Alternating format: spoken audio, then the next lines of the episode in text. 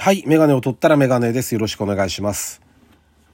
えーっとですね、あえてちょっと、いつも触れないんだけど、あえて触れさせてもらおうかと思ってる話題があって、それが例のあの、うんと、有名女優さんとこの夫婦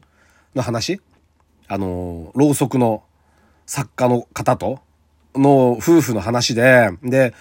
うーんと、かなり、まあ、情報がいろいろ出てて賛否両論、賛はあんまないんだろうけど、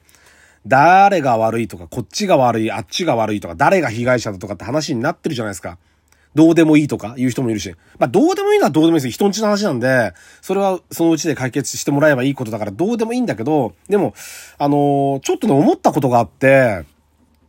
なんていうの、あの手紙を見た時思ったんですよね。最初なんかこれ本当なのかなと思ったけど、いわゆる本気度がちょっと出てるじゃないですか。で、あれを気持ち悪いっていう人、いう人もいれば、まあ、あの、理解できるっていう人もいるみたいで、いろいろなんでしょうけど、うんと、その本気度で言うと、僕なんかはね、これね、前から思ってるんだけど、例えば自分のパートナーがそういう、えー、間違い、過ちを犯してしまったとして、戻りたいってなった時ですよ。離れていきたいっていうのはまた話が違うけど、戻りたいって言った時に、相手がその遊びだったんだって、気持ちなんか全然ないんだって、だから戻してくれっていう人。これ一つ目のパターンとして一つ目。で、二つ目は、本気になってしまったと。でも、やっぱりよく考えて戻りたいっていうパターン。で、よく聞くのは、遊びだったらいいけど、本気になったらダメって。それは許せないっていう意見を聞くんですよ。よく。で、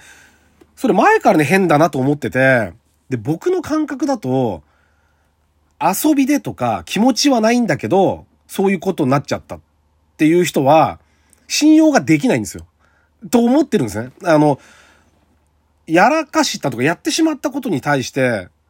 あの、なんていうの、あまりにも軽いというか、遊びとか、出来心とか、気持ちがないのにそんなことになっちゃうんだっていう意味では信用はないですよね。と思うんですよ。で、それが、うんと、例えば、一時でも気持ち、自分の隙があって、気持ちを持ってかれて し, しまったと。例えばですよ。で、うんと、まあ、本気になってしまった。だけど、いろいろ家族のこととか、親のこと、子供のこととかもそうかもしれないけど、まあ、いろいろ考えて、間違っていたと。だから、戻りたいって、もしも言われたとしたら、そっちの方が僕は信用できますよね。気持ちが持っていかれたからこそそうなったっていう方が、自然というか、正直ですよね。だから、なんかあの手紙を見て、まあ怒る人もいっぱいいるみたいというか、怒ってる人もいっぱいいるし、あの気持ち悪いだとかって笑う人もいるだろうし、いろんなあるんだろうけど、うんと、あのうちが戻るかどうか知らないですよ。あの、細かい家のこととかそういうのし、わかんないから全然。ただ表面的に一般論とこうて照らし合わせて考えると、あのー、なんか決して笑うことではないなっていう。うん、あのー、で、真剣に向き合おうとしてるんであれば、まあ、一番いい方法なんてわかんないけど、でも、なんかそういう、ちょっとこうなんか、き、気持ち悪いとか、笑うとかっていう問題ではないなと思いましたけどね。うん、本当になんか火遊びみたいな、そういうんだったらちょっとき若干軽蔑 す, するところもあるんだろうけど、うん、形はどうあれ、あのー、気持ちがあったならまあしょうがないんじゃないかな。で、その後のことはもう二人で、二人というかまあ家族で考えることだからしょうがないんですけど、どうですかね、でもね、これ。あの、あんまり、こういうこと言う、喋る人もあんまりいないんでしょうけど、前からちょっと思ってたんですよね。遊び、遊びでそれやっちゃうのはちょっと気持ち悪いなっていう風にずっと僕は違和感があって、で、本気の方が気持ち悪いって人もいるんだろうけど、その方がまだ理解できると。そういうことなら仕方ないなって自分なら思うんじゃないかなって、なったことないから分かんないけど、分かんないですけど、ちょっと思ったりもしましたね。はい。まあ、あえてその辺触れさせてもらったんですけど、えー、っと、後半は急展開して全然違う話になります。愚痴みたいな話ですけど。はい。というわけで、第さんびゃくじゅうきゅうかいですね。ラジオにメガネ始めたいと思います。よろしくお願いします。はい。でですね、あのー、先日ね、エフワン マシンの展示見てきたんですよ。これね、今から話すのは車の話じゃないです。これね、エフワン の話かよって思うかもしれないけど、そうじゃなくて エフワン を見に行った時に感じた話、その周りの環境ですね。で、今回はね、埼玉の寄居町っていうとこの駅前の新しい施設に、あの、まあ、寄居町っていうのはホンダの工場があるんですよね。えっと、にせん何年だ？まだここじゅうねんちょいちょいかな？にせんじゅうさんねんとかじゅうよねんとかだったかな？工場ができて大きい工場なんですけど、そこで、まあ、その付き合いだと思うんですけど、そこの寄居の駅前に、うーんと、レッドブルのにせんにじゅういちねんのレッドブルホンダのチャンピオンマシン。最終戦に、ラストいっ周で劇的チャンピオンになったマシンなんですけど、レッドブルホンダ アールビーじゅうろくビー ですか。を、と、あとエンジンを、エンジンというかパワーユニットですよね。今ハイブリッドなんでパワーユニットって言うんですけど、それを展示しますっていう報道があって、で、まあ、ちょっと遠いんですけど、で、あ、あそこは電車で行っても、電車はね、ジェイアールはちごうせんかな。で、東武東上線。あと、秩父鉄道かな。さんろせんぐらい入ってる駅なんですよ。で、行ったことがなかったんで、僕は車で行ったんですけど、あの、町役場の駐車場を開放してくれてるって言うんで、電車賃がね、結構バカになんなくて調べたら。だから、あの、車で行ったんですよ。で、行く前に調べたらもうね、その土日だったんですけど、ふつかかんの展示もうね、じゅうじぐらいに調べたら、ななじゅうにんぐらい並んでるって。エフワン マシンいちだい見るためですよ。に並んでるって言うんですよ。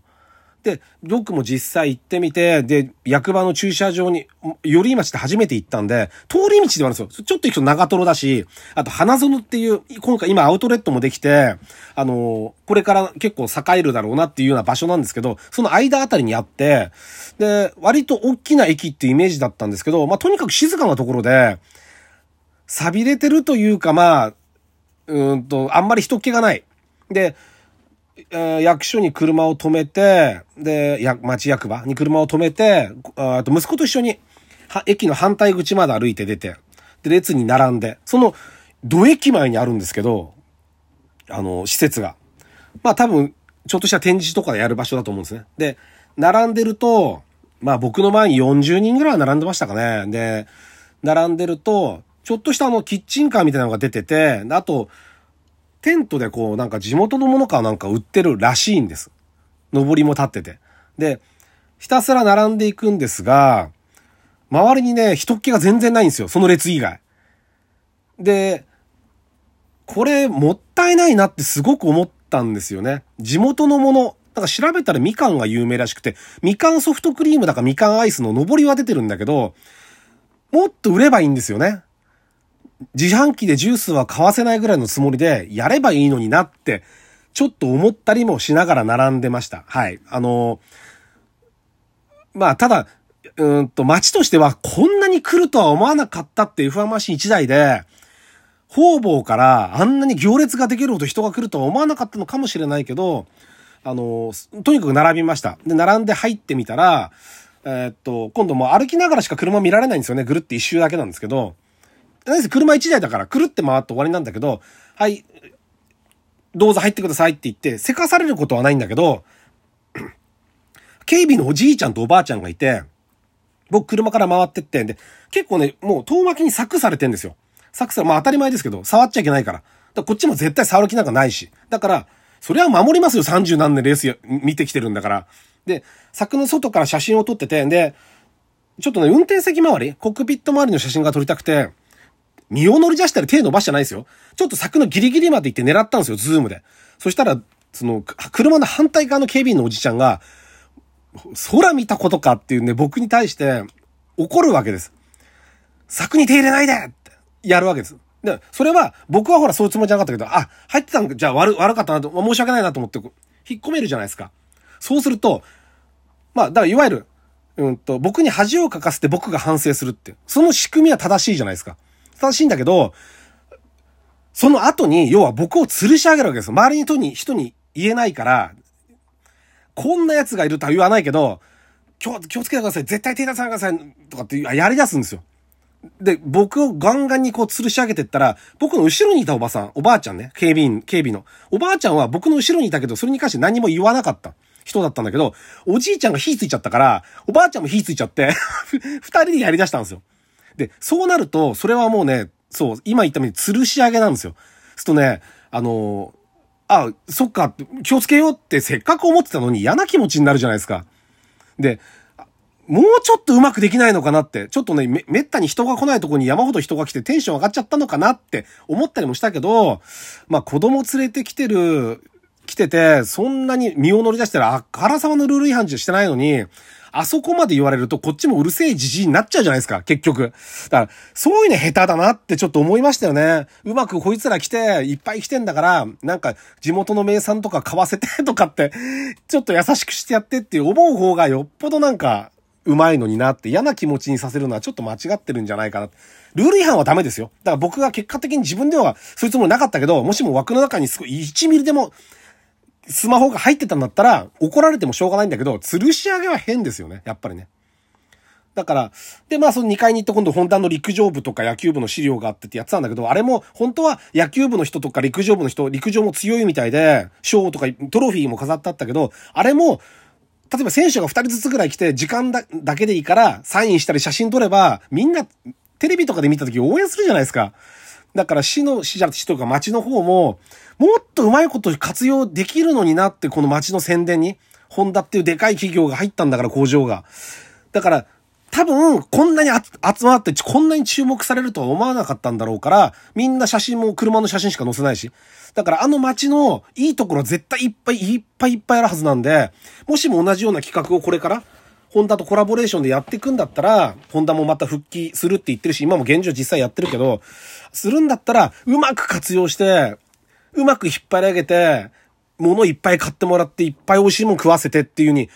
欲張ってガンガンやってもらいたいですよね。あの、そしたら僕は全然応援しますけどね。うん。あの、町を起こして、町おこしみたいな感じでも何でもいいから、なーってそういう余計なことばっかり考えながら、結構楽しみました。やっぱ エフワン マシンは、いいですよね。ほんとかっこよかった。美しい。うん。だから、またそういう企画があったらぜひ参加したいなと思ってます。はい。というわけでメガネを取ったらメガネでした。